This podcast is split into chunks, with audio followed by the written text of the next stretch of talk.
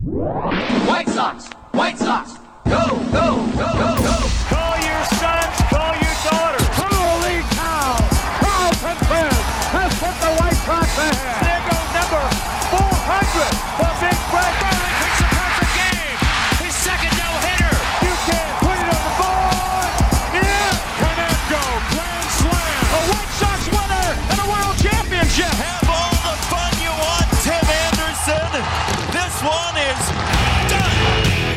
on Sox. the dynamic duo of Herb Lawrence and Chris Tannehill. Those two are like a tag team, you know? Come with me to the south side of Chicago. What a fantastic turn of events if you love the Chicago White Sox. And I'm falling in love by the breath.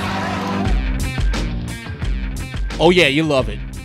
Hello, and welcome back to Locked On Sox. I am Herb Lawrence. Uh, alongside me is Chris Tannehill. We are Locked On Sox. Follow us on Twitter at Locked On Sox, on Instagram, Locked On Sox also. And if you want to email us, as this is the Mailbag Monday show, I love email. yes, lockedonsocks at gmail.com. That was the voice of Chris Tannehill. How are you doing today, Chris? Good, good. How was your Valentine's Day, by the way? We did not uh, address that in the last episode, but how was it? Everything good? Yeah, it was all good. We went back to her hometown of St. Charles, the Tri Cities, as I like to call it. I've named that only myself. I don't understand that. I don't Yes. think our listeners I- will either. Oh, the people in the Tri Cities don't understand that. Okay. Um, and Geneva, and had a good uh, dinner where we usually have our anniversary slash uh, New Year's dinner at a place called the Walrus Room. Delicious. Oh, cuckoo, cuckoo! Oh, look at you. Um, we went and got a heart shaped pizza. Mm. I did see that. Of course. It, Mm. it was delicious. Um, one of the many Chicago pizzerias that offers up the heart shaped pizza. It's you know you got to wait for a little bit if you want a heart shaped pizza, but it was it was worth the wait. You know they give you enough bread while you're waiting for it, you'll be fine. Um, and then of course we got the heart shaped cake from Portillo's, which they are not advertisers. Maybe they'd like to jump on board one of these days. But when I say heart shaped cake, you guys know what I'm talking about anyway. So we got one of those to wash it all down. So it was Chocolate cake? lovely. Of course, yeah, it was lovely, lovely Valentine's Day. Now today, in addition to being the mailbag uh, episode for Mailbag Monday, sometimes on a different day of the week, that's what we're officially calling it. It is episode number 22, and we've got a conundrum here, Herbie, for episode 22. Not for me, friends. Go ahead, though. No, all right, well, I know who you're thinking about. I know I'm not even looking at that list. I have a person in mind, but I know exactly who you're looking for. One of my favorite players of all time. I'm I'm just gonna guess. You want to name it Jose Valentin? Uh, absolutely not. Even though it was Ooh. Valentine's Day, as uh, I think I think it was Sox Nerd pointed out on Twitter. Happy Valentine's Day with a picture of Jose Valentin. Um, no, it was not, and it is not uh, Scott Podsednik either. Yeah, we. like I'm saying we have a conundrum here today. You want to know why? Oh. is because number 22 was shared, and I never realized this until today. It- number 22 was shared by two of our favorite people. Oh yes, They I- had the same number, not at the same time, but Ed Farmer and Darrin Jackson both sported number 22, one of the best looking numbers uh, for the White Sox in two different eras. And thus, I don't know what, I think we'll just name the episode Ed and DJ. I think That that's, worked- yeah, that's fine that by worked me. for us. So Ed Farmer wore number 22 for the Sox from 1979 to 1981, where in 1980 he was an American League All-Star. That game taking place at Dodger Stadium. The American American League lost four to two.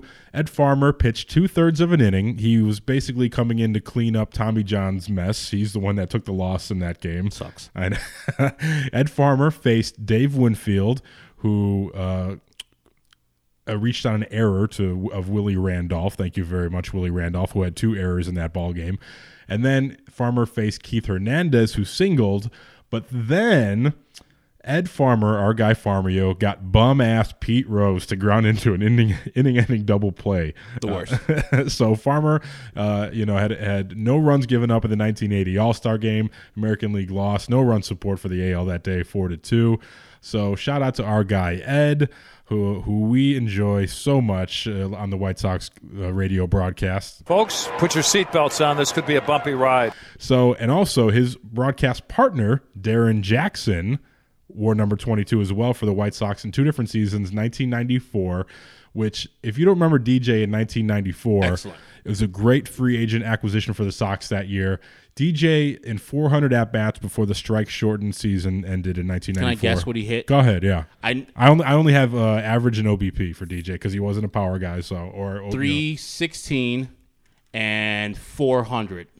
close. He hit 312 and got on base at a 362 clip. Okay. So a pretty good year for a guy that wasn't necessarily playing every day, uh, Darrin Jackson. So shout out to our guy DJ. What is going on here?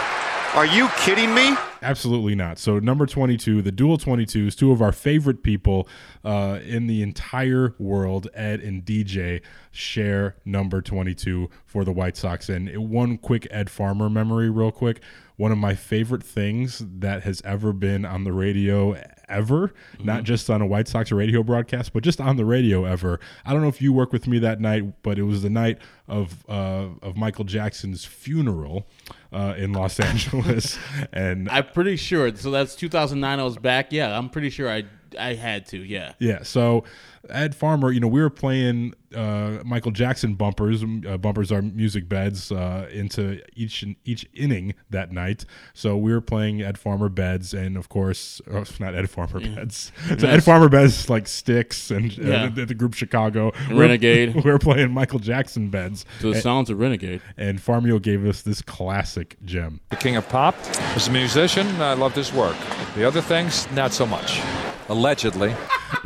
Um, that I, to this day I, every time i hear it it's it's so funny and i wait for that allegedly that he says at the end i just i'm like a little kid on oh, christmas just waiting for that allegedly at the end he's like yeah the other stuff yeah Not the so much. pedophilia Yeah. not so much friends you can keep it The other stuff, yes, the 3-2. but still he, he created off the wall so Yeah. what are you gonna do you know Swung on a long one. There's another home run for Jason Google. that's right. Yeah, no no scouting report on Jason Kubel in, in those days. But yeah, shout out to Ed and DJ sharing number 22 for this week's Mailbag Monday episode of Locked On Sox. So let's get to our first. You have anything else you want to add about Ed and DJ? Sorry. I- I- Oh no, uh, great guys. I mean, uh, I think I've told this story before, but uh, me and Melissa, uh, Melissa Holmes now, uh, Melissa Michaels at the time, we went on a baseball trip. And we went to New York. I just I said if the White Sox ever go to New York without playing the Yankees, it'll be the first time ever they've done that. And so I think it was either 2007 or 2009, one of the two years. Um, so I was like, I'm going. And Nine. then- I think it was nine, 2009. because I remember we had went to Kansas City. Me, you, and Brenda had gone to Kansas City for that weekend. It was like a Friday. They got snowed out. Sun, Saturday went to the game. Sunday we didn't. We drove back. This was 2013 in Kansas City. We were there, so maybe it was after to going to New York. Was it? Yeah. Was it that year? Okay, I thought it was earlier than that, but neither, neither. Never mind on that. But it was the first time the White Sox had ever gone to New York, ever gone to New York without playing the Yankees, and so um, we flew out there. They got tickets. Uh, I think Pete Schrager, the engineer, got us tickets, or the White Sox got us tickets in the players section. We went up to the booth to say what's up to Pete Schrager, who is the engineer. Always does uh, New York games, either if we do the Knicks or the Nets or Mets games that time, or Yankees games usually. And so he got us up there, said what's up to Ed and DJ. It was late in the game. It was the game where, um, uh, what was it? Harvey versus Santiago. Hector's from uh, Jersey, so he had a bunch of people there. Harvey was dealing. His only hit he gave up was a dribbler to Alex Rios, who beat Yes. it out. If we had replay back then, he would have been out because I, from my seat, thought he was out. It was like in the middle of the game, so it was like you know no one thought it was going to be a no hitter that day, but he one hit the White Sox that day. I think the Mets won either Which in the which ninth was the custom at the time to one hit the White Sox. yeah, I think the White Sox won. I mean, the Mets won either in the ninth or the walk off in the extras uh, to win that game. But we went up there late. It was like the eighth inning. We're about to bounce out, and Ed and DJ were like, "Hey, where you guys staying?" We're like, "Well, Upper Manhattan or uh, right north of the Central Park area." And they're like, all right, you want us to take you home? It's like, yeah, hell yeah, hell yeah. And so they get in the rental car after the game. Ed's driving, DJ's in the passenger seat, Melissa and I are in the back. So I'm right behind Ed in the in the driver's side of the vehicle. And he's just talking about stories. And then DJ's like, You were saying? yeah. Uh, DJ's like, are you going to slow down? Dick face or something like that. Sorry, you know, breaking you know the fourth wall, but you know they had a nice banter about themselves. It never was serious, but they would talk to each other in a way that was like. Uh, I mean, you talk to like you talk. They talk to each other in a way like you talk to your to your significant other because they're. Keep in mind, I mean, not only are they doing 162 baseball games a year for you know th- three hours a clip, but then you got the pre and post game stuff, the time on the on the on the tr- on the uh, team flight, Yeah. checking into a hotel. I mean, you're spending more time than you are with your significant other, so you're going to talk to them in a certain way. it's just funny. They have a good banter. It was hilarious. That's one of the reasons why I love both of them because the off-air stuff is just so great. It's doing games like this. You get to meet the people, the real people, not the guys that you hear on the air. It's just they're great people. So D, uh, Ed's driving like a maniac. He's driving fast as hell. I'm not scared, but it's you know he's in New York. He's he's taking care of business out there. He's driving faster than New Yorkers. And yeah, if you've ever sounds of Bachman Turner Overdrive. Yeah, yeah, if you've ever been to New York, you know how fast they drive. He's of those people and driving a little faster than them. So he drops DJ off mid Manhattan, wherever their fancy hotel is. We're still like 40 blocks north. And so it's just Melissa and I in the back seat, uh, like getting chauffeured by Ed Farmer to our hotel on the uh, upper, I think, east side or just north of uh, Central Park. And he's just telling us good stories and he's talking to us about how the White Sox are doing that year. I don't know how they did that year. I, probably crappy. Yep. Santiago did well that game in particular. Where it's like, man, Matt Harvey's going to be the, a star for years to come. Injuries uh, ran into him, so you can see the volatility of pitchers. But it was just a great time meeting the people that we got to work with every day, and you know, from that I have a great memory of those two, just how they interact and how they interacted with us, and gave us a ride home where they didn't have to. You know, they know me from the radio and met like met me like three times maybe. They didn't have to do that. They were just very nice on the road and not very nice when we did games. So Yeah, there there are peoples, even though you know they they give us shit to this day because you know we work at the Cubs flagship. So like whenever we you know pop up to the booth up there, they'll always give us a hard time, you know, saying you know oh you get you know you're not wearing your Cubs hats today, stuff like that. But I have photos of Ed and DJ with us in, in my home. Um, When we're in I- You know, consider them friends. And then when we saw him in Pittsburgh, Ed was wearing his Notre Dame Catholics versus Convicts shirt. So that you know it was just it's just pitch perfect. But yeah, we've saw him three different places on the road. There, Pittsburgh. I've seen him in New York, and then we saw him in Kansas City. Yeah. Oh, quality stories. you can't tell those. Yeah, there. we cannot. Oh, but my God, willing, we'll see him in San Francisco as well. Mercy. But yeah, so I just want to say a quick thank you to everyone who supported the podcast early on, um, because we found out this week uh, that we have moved on up a, a little bit in the uh, podcast rankings. We didn't came up, champ. Exactly. Apple Podcast has us placed. Uh, we've moved up 40 spots in the baseball podcast section to number six in overall baseball podcast. So thank you very much, uh, you know, Locked On Sox fans, supporters. Thank you for for rating, subscribing, you know, you know, spreading word of mouth, sharing on social media. We can't thank you uh, enough from the bottom of our hearts, and we hope you continue to tell people because that's how these things snowball. You know, you, you know, the whole tell two friends mentality, and we, want to thank you so much. And you know, we're, we're going to keep grinding all season long. We'll be here five times a week once the games start going. So hopefully, we'll we'll uh, move up to that number one spot. Yeah, there's um, nothing more to say than thank you. You Yes. guys have been listening from the beginning, and I think the addition of Chris Tannehill, and you know he's humble, so he will you know not you know deflect this. He'll deflect this, but this Hang on, hang addition on, of Herbie. Ask me after the parade. All right. Yeah, so he'll deflect this, but yes, having him, having structure, having somebody to bounce ideas off of, the rapport that we have, I hope that you guys are enjoying what we're talking about. But this is Mailbag Monday. If you have any suggestions, any questions that you want us to answer, we're, here for you. So we appreciate you listening. Hopefully, you tell a friend that's a White Sox fan or just a fan of good conversation. I think that's what we have here on Locked On Sox, and I appreciate you guys who started at the beginning with just me, and then the the guest that came on, and then having Chris here makes this show that much better. Like the production's great, the structure's great, the conversation's great, and we're having a great time meeting up and talking just to each other. And hopefully, you're listening and nodding your head along the way. And if you have something that you know sparks your interest. You jot that down when you get to your destination. You send us that text or you send us that email at lockedonsocks.com, and we'll answer it here on Mailbag Monday. No doubt about it. So moving up 40 spots uh, up the podcast rankings. That didn't take long. And thank you for that. So we'll get into the first email. It's from uh, it's from Tommy at Hot Take Tommy on Twitter. Yo, yo, yo, Herb and Tanny. We all know that Renteria is the golden boy of this front office, so he's not going anywhere. That being said, in a perfect world, would you rather have Rocco Baldelli, the new manager from Minnesota, or Ricky Renteria driving the boat? I'm gonna hang up and listen to your answer. That's hot take. To- sorry, excuse me, hot take, Tommy. Um, okay, let's just break this down uh, line for line. He says that Ricky Renteria is the golden boy of this front office. I'm I'm not sure about that. Me either. Renteria was not a guy that started with the White Sox. He was the perfect fit when they launched this rebuild. You know, time will tell whether or not he'll be the perfect fit for a championship caliber ball club. We'll probably know by the end of the year how how he manages this team because he's got a pretty competitive roster that should be in contention all year. So I don't know if he's the golden boy per se. I think if if something happened where there was a, there was a, a Jim Boylan type uh, upheaval uh, inside the, the organization, and, and all of a sudden the players soured on Ricky, I don't think they have a whole lot of loyalty towards him. Although, but you know, he he ate shit for a lot of years with all with these bad rosters. So I think you know they do owe him a little you know a little bit of leeway in terms of. Uh, uh, the roster and, and what they're going to do this year. I'm not saying they should, you know, catapult him if they're, you know, they if they start, you know, below 500 entering May. You know what I mean? Like that would not be ideal, but you know, I think he deserves a little more lee- leeway than that.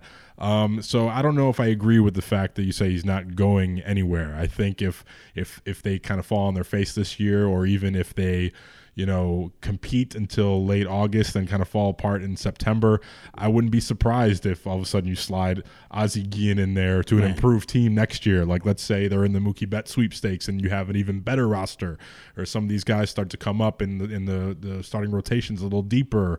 And you know, I wouldn't be surprised if they brought in like a known commodity like an Ozzie Guillen or something like that to to take over a, a, a ball club that's already built to win. I wouldn't be surprised if that happened. So I'm not so sure if Renteria is like a made guy the way the way you say it. But you ask if we rather have Rocco Baldelli than Ricky Renteria, and maybe we'll have to ask the Locked On Twins podcast guys what they think of Rocco Baldelli. But what do you think of when you think of Rocco Baldelli uh, as a manager? Oh, okay. I was like Rocco Baldelli. The only thing I think about is So he's still like if he grabbed the bat against the White Sox, they still couldn't get him out. That's how I feel about him as a player. I think either it was either North or Abatacola would play the uh, "How Lucky Can One Guy Be" music. I think it was was it Jay Hood? Oh, was it might have been okay. Yeah. Rocco Baldelli.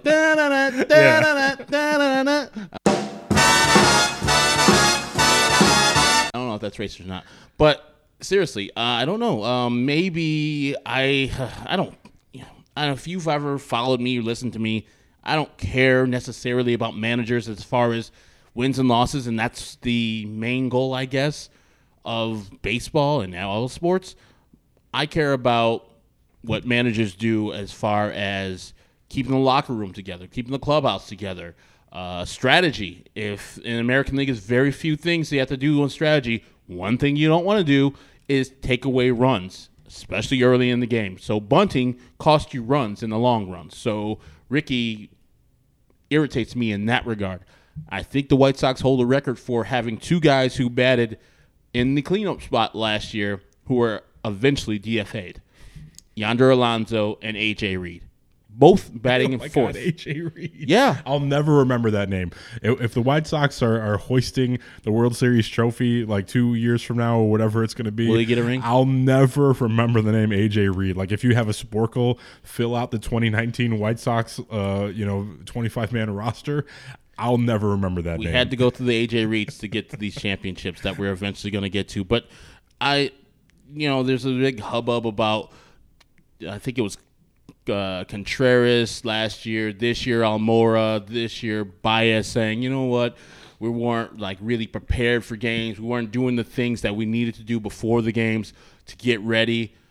I partly blame Joe Maddon for that. Partly but most of the blame goes for the players. Because if I'm gonna give them most of the credit, I'm gonna give them most of the blame when things go wrong. I'm a guy who thinks that in baseball specifically, not this doesn't carry over to all the rest of the sports, baseball specifically, your development is not done at the major league level, but you're pretty much a finished product. It's a individual sport played with the inside of a team concept. So you yourself know what you have to do. You know your swing. You know how you got to get ready for defensive purposes. Pitching is a little bit different, but for hitters, that hitting coach is very, very. He's there for if you need like some advice, some tips. He's not going to you and say, "Hey, man, you need to change your swing to this, that, and the other." He's saying, you know, if you want my help, I can help you, type of thing. Um, so you know, as an adult, what you need to do to get ready for the game, to get yourself mentally prepared. The manager is there just to help that along.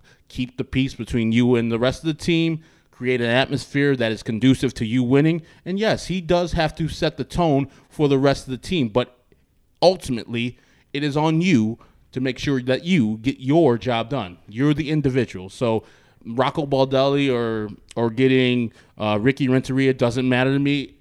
What matters is you're not losing games for your team. You're not putting your team in the worst situation by bunting all the time and things like that. So it's negligible to me. If they bring an Ozzie back, I love that because the good quotes pre and post. Ricky's boring as hell, except until he got spicy at Sox Fest. Like if that Ricky's gonna show up, give me that Ricky, baby. Exactly. Red ass Ricky, yes. Yeah. So when I think of Rocco Baldelli, in short, I think of uh, a guy who had a team full of mashers uh, in a season where the ball was juiced but he didn't get in their way. So he'll have to show me, you know, what what he does this season. If the Twins can back it up with another strong year, then I could probably give you a more educated opinion on Rocco Baldelli because, like you said, a lot of this is about individual player accountability. And when Tim Anderson showed up for spring training, uh, this week. He had some uh, interesting quotes about expectations, and, and I think it starts with the players. And speaking of spring training, we want to thank our longtime sponsor, a long time for you know, in terms of this podcast, the Arizona Office of Tourism. Guys, it's not too late. You still got another solid month plus to mm-hmm. get out to Arizona and experience some of this great spring training atmosphere. You can see 10 stadiums, 15 MLB teams, and of course, uh, the idyllic 75 degree temperatures uh, in uh, weather every day ish, you know, uh, seldom cold. Like, you, you know, early in the day it gets, you know, but 75 pretty much throughout. You know, that's your baseline. Yeah, I it's, know. It's perfect. Yeah, I know yesterday on Sunday, everybody was happy in Chicago. Was like 35 degrees. Yeah. yeah. Imagine if you're out in 75 you'll be in heaven. Yeah, and you'll be in heaven also if you're from Chicago because you'll find out once you get there that there's so many great restaurants and bars nearby. A lot of them, which you know, are Chicago-based restaurants. So mm-hmm. I think they had that in mind when when they built the Scottsdale area, like you know, for Chicago retirees. It's like there's so many. It's like the one guy showed up from Chicago. Was like, hey, where's all the stuff they had? Like, and then they just like you know brought everything, and then they, you know it, it's it's really nice. Uh, so if you miss some of the uh, the local fare here in Chicago, they have a lot of it out there. Um, great live music from many different local and national artists, and if you got got kids or you know there's not just baseball you can explore many great museums and and check out a lot of the native heritage stuff uh, and local art and things like that um, and if you're if you like to get out in the wild a little bit, if you like to be adventurous, um, got the great Camelback Mountain out there. Arizona has plenty of great landscapes and lots of thrilling outdoor activities for you and the whole family. So, you know, like I said, I got a kid and I'd love to get out there this year because it's the best chance where you can get up close and personal with the players before the real thing starts. Uh, you know, I remember from when I was a kid. My kid's not really into autographs just yet; she's a little young for that. But I remember being a kid you know, trying to get a Frank Thomas's autograph, and you're just like, you know, the, especially the popular players. You're, and I know the Sox do a great job of getting the players out there on Sundays, but it's it's not easy. And you know, I was I was that kid who had his heart broken a lot, uh, you know, trying to get an autograph when I was like seven, eight, nine years old. But you remember those players forever. I remember Mark Schanowski to this day because I got his autograph. wow, Mark Schanowski. Yeah, wow. he's like, you know, Pick I'm not a pl- name. You know, I'm not a, pl- a, player. I was like, yeah, I know exactly who you are, Shaznaz. Yeah. So spring training is a great opportunity to meet a lot of these players up close and personal you have a little more room to spread around, get some autographs, and, and meet some of the players. Have a little more time with them.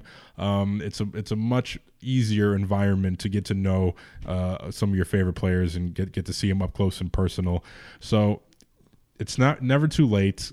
You still got a good solid month to get out there to Arizona Dodgers and White Sox, they share a facility. Dodgers are going to be a great team this year. They're going to have 100 plus wins, lots of star power over there. You can see the newly acquired Mookie Betts, for example, and you know see him go up against Dallas Keuchel of the White Sox Got and Cody Bellinger, spicy Cody Bellinger this week. oh Cody Bellinger, he had NL thoughts. MVP. He really did. So it's a great family environment. I remember when I went there, you know, as a baseball fan too, you go there and you go to these, you know, big facilities where multi multiple teams are at, or I was at the Cubs facility, and you get to see the backfields. To me, that's where it kind of all sinks in and where you can really maximize your experience. They've got the backfields where you can see some of these international free agent signings, like you know, the fresh you know, this is their first time in in America for a lot of these kids, and they're on the backfields competing against each other, and you can see, you know, GMs and and scouts all there watching them, and you can just walk up and, and just kind of see it. It's like the most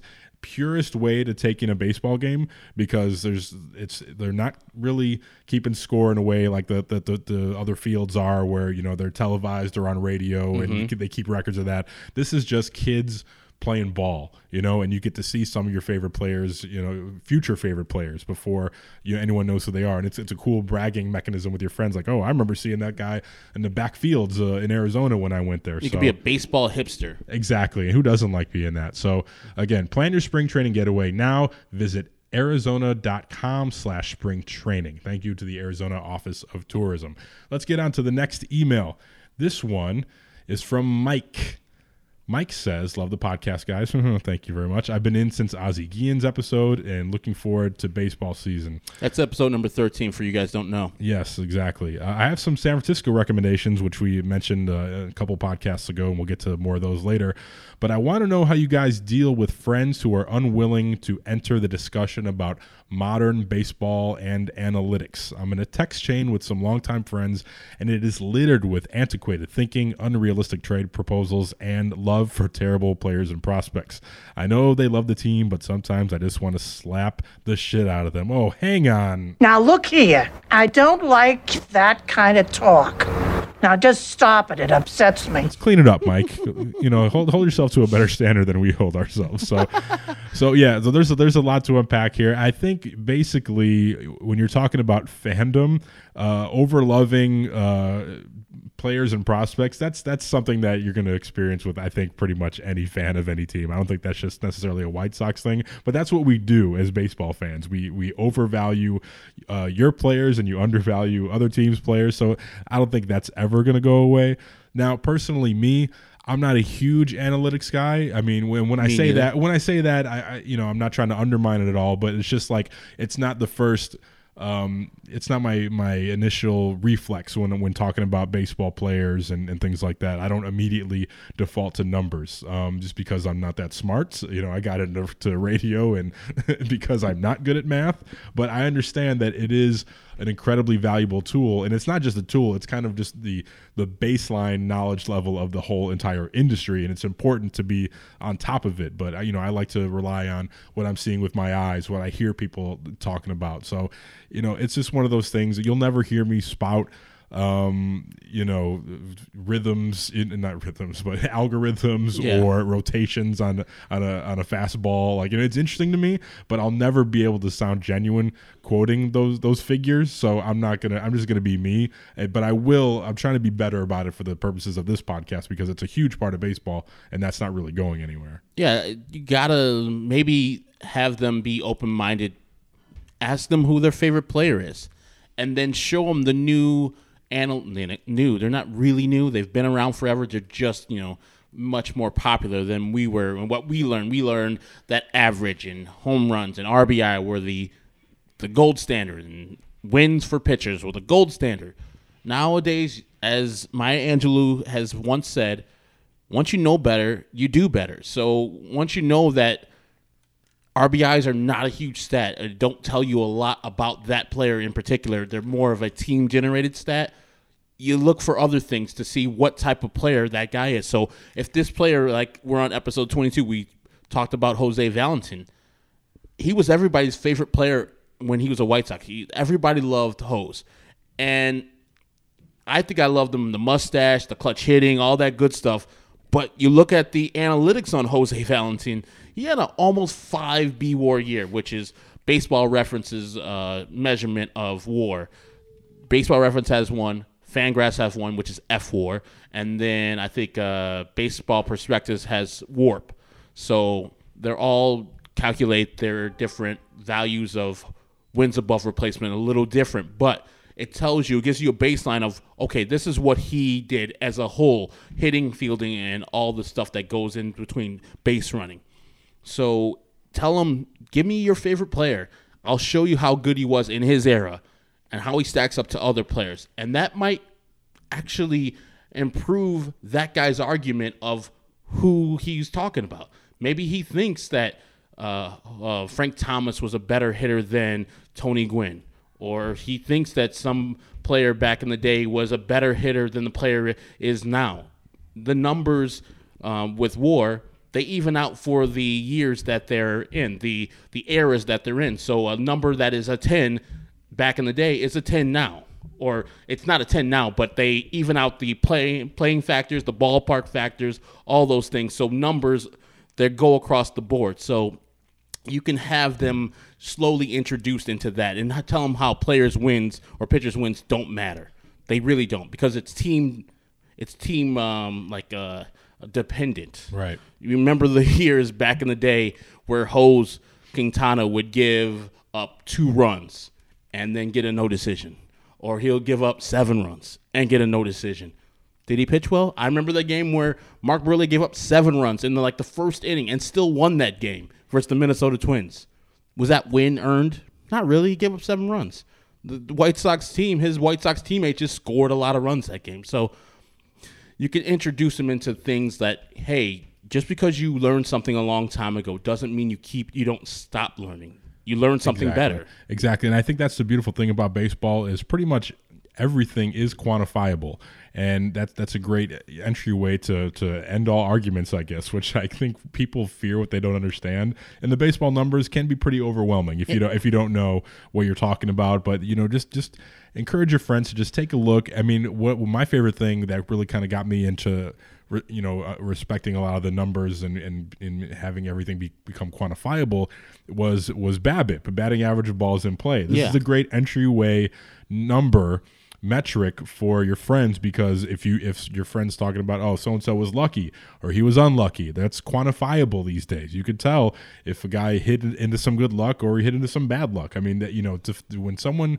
who's not familiar with numbers understands that and finds out that that's even quantifiable now i think you have a lot easier uh, room f- to maneuver there. So And I default to people who are smarter than I in this regard. Patrick Nolan, B Flow from 108, uh, Josh Nelson, Yeah. Jim Margalus, all these guys, James Fox, guys who know things. James Fox from Future Sox know things a little bit better than I, a lot more better better than I do, and they're smarter in that regard. So follow those guys.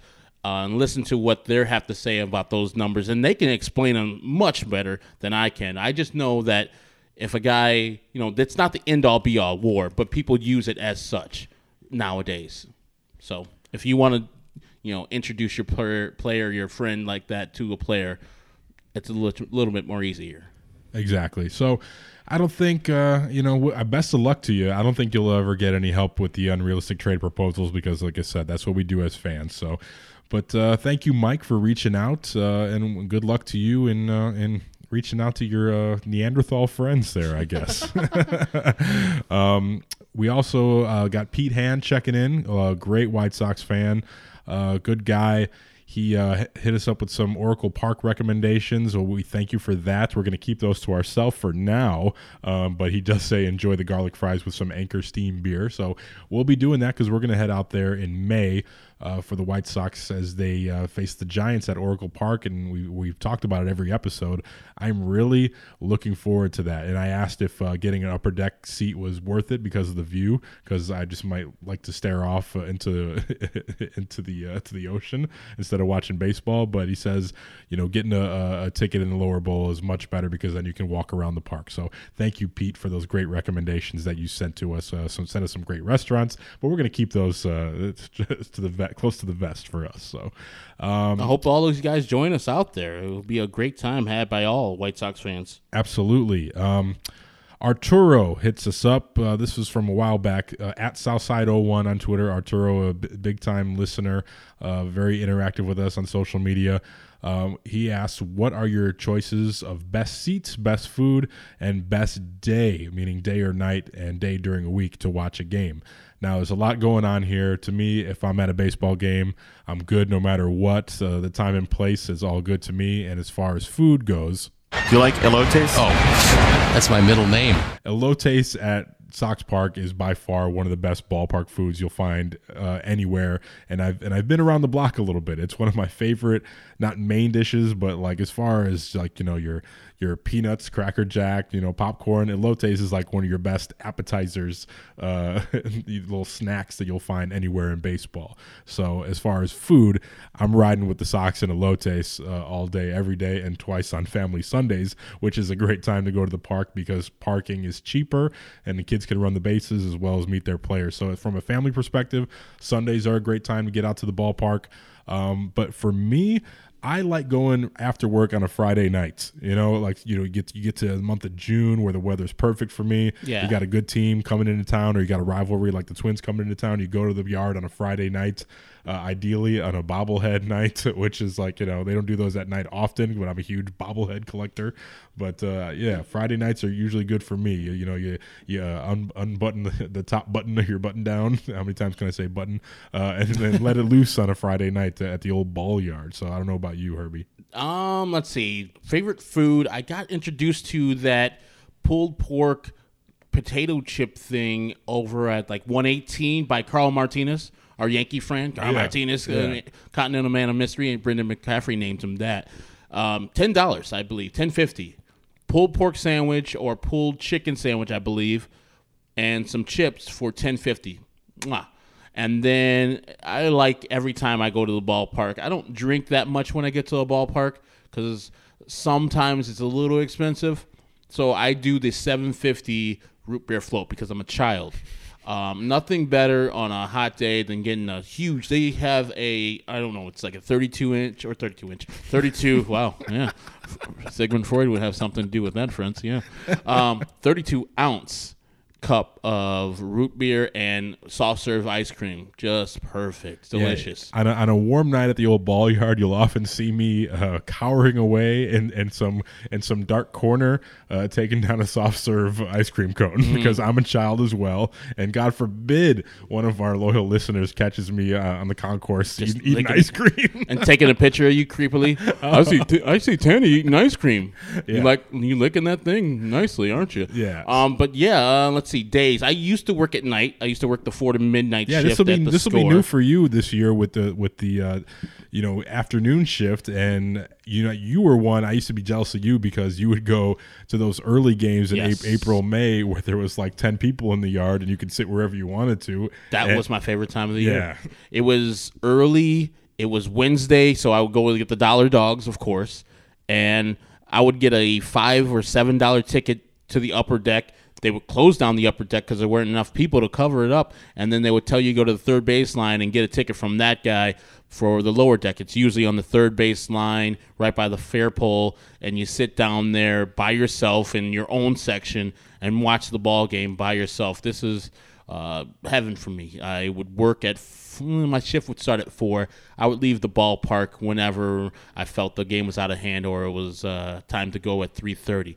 So I would be there from twelve thirty to about three thirty. Enjoy a baseball game in the afternoon and just bounce out. If they have those games this year, which we're looking at the schedule, I'm sure most of the games in March and April during the day uh, because it's going to be cold. But the the weather usually participated. It was usually sunny kind of brisk, you know, in Chicago. So I enjoyed just the solitude of just being in the section by myself, watching my favorite team battle versus Seattle Mariners or the Kansas City Royals or whoever. This year it's going to be those Royals, Texas. Uh, let's look at this: Seattle Yeah. and Kansas City again. So. Yeah, if you're out there, uh, you have a day off in the afternoon, go out to an afternoon game on a Wednesday or Thursday. I think they give out T-shirts and enjoy yourself. Those are my favorite. But now I got to find another one.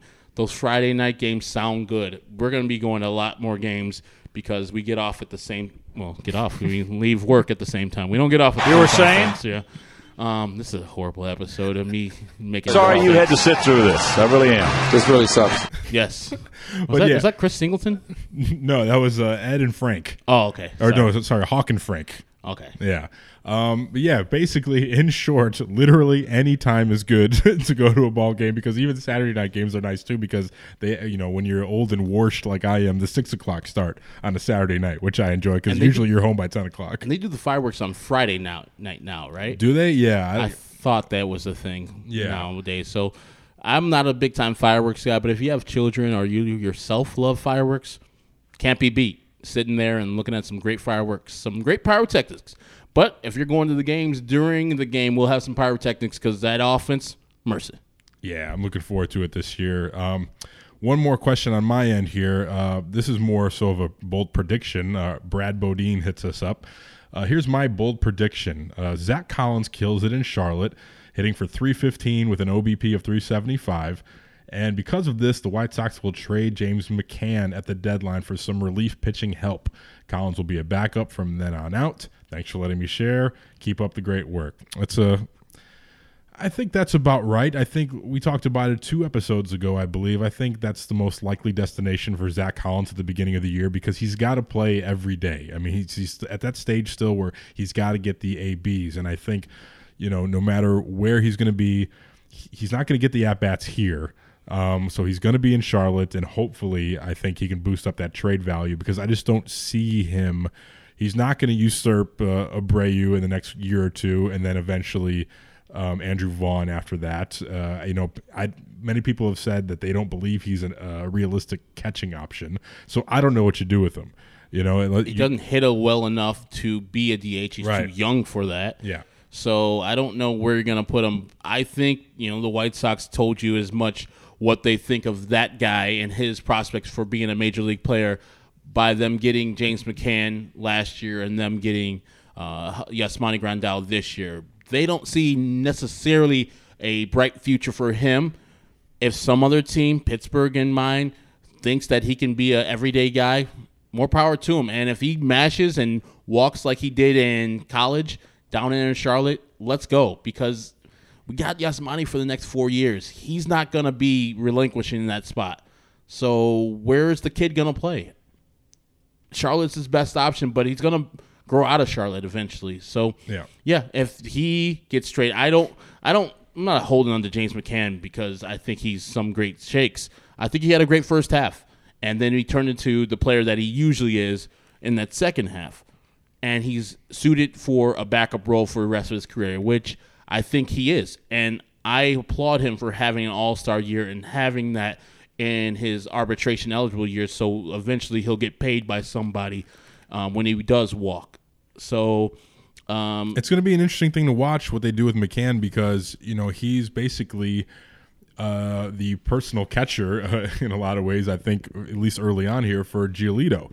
And you know, I think one of the things that we saw with at the end of the Chris Sale tenure is when once they got rid of Tyler Flowers, which was Mhm. silly at the time because he was one of the great framers. Um, you know, there was a little bit of a rift there. So I would hate to rock the boat and make your ace unhappy. Although it, you know, he's a big boy and this is Major League Baseball, and he'll just have to deal with it. But why do that when you don't have to? So uh, let me pay off a tease I had from earlier. Tim Anderson this week uh, spoke about some of these expectations, and listen to this clip, and I, I dare you to not be excited about uh, how the White Sox, where their head is at heading into 2020.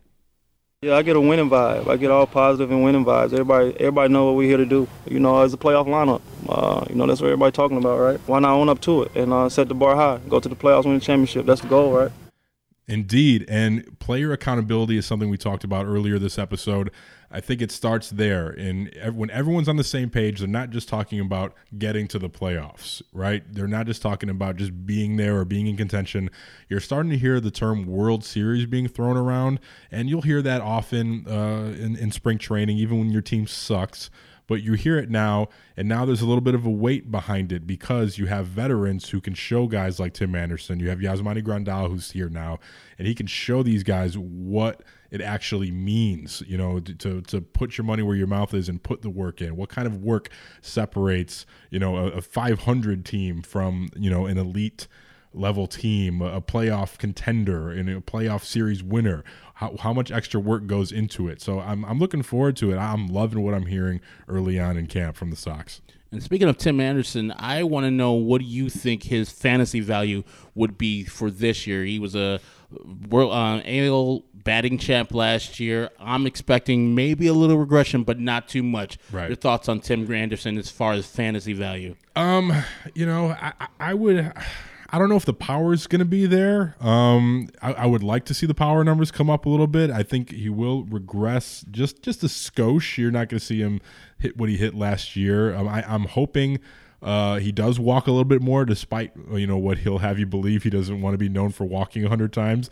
I think just naturally, whether he wants to uh, admit it or not, he's going to have uh, a more trained eye. He's going to realize what type of pitches um, that he he's going to be looking for. I think some of the veteran leadership also on the team will will help him figure that out, kind of to zone in on the pitch that he can drive. Um, but yeah, as far as fantasy value, you know, uh, I, I like Tim Anderson a lot. Um, you know, he's he's he's going to give you, he's he's a threat.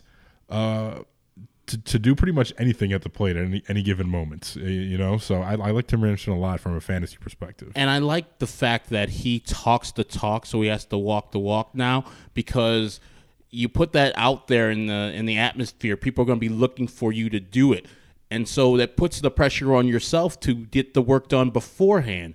So he's before last year, he kind of talked like, "Hey, you know, I'm feeling good. I'm I'm frisky. I'm feeling swagger, swaggerlicious. I'm I'm better than these dudes. Calling people the N word, whatever." he was all about he's all about himself, acting like himself. Is that is that quantifiable? No, I'm just like eh, like you know he probably you know held back and didn't become himself until he realized you know life is short this baseball life is short. I got to be me and have fun to become the player that I want to be. And he's becoming more of him. We see the personality coming out of him last year and this year even more. I love it. But yeah, if Tim Anderson, especially if he can uh, take a step up defensively this year, which I do anticipate, he's already putting the work in. At least you're seeing that on social media. He's trying to become a better defender. Man, if Tim Anderson can become, if he can just, we say all the time, if he can just make the plays he's supposed to make, he's going to be a great value for your fantasy team this year. And that is your fantasy minute brought to you by League Commish. What are you doing for the game? Whether you're a casual follower, the tweets everything, the beginner, the diehard, the stat nerd, the stat the smack talker, the appetizer guy, the couldn't care less makes you everything into the competition person. We're all have our place in the sports world the same personality applies to fantasy sports, and League Commish exists to ensure your fantasy sports experience is the best for you. We match managers to leagues as we lay down the foundation for your new, new league. It is easy to sign up with your preference, get matched, and approve of that match before any commitment on your end. Sign up with League Commish by February 29th. Remember, a leap year. And receive 15% off entering the code locked on in the referred section of the sign up form. The first 25 people, listen to me, the first 25 people to sign up using our code locked on receive their first match for free. What That's are a- you doing for the game? That's a pretty good price. Oh my goodness. The price on the house? Yeah. Yes. On the house. What are you doing for the game? Find your next fantasy sports league at leaguecommish.com. That about does it, I think, for us this week on the uh, Mailbag Monday, sometimes on a different day of the week edition of Locked On Sox. Um, we'll we'll come at you a couple more times this week, and there's going to be a lot of interesting things coming out of spring training. Uh, Lou Bob's out there; he reported today. You know, I'm seeing those batting cage videos of him and all the other guys in, in Eloy yesterday and Abreu. It's going to be a fun year, and uh, we'll talk to you again soon on Locked On Sox.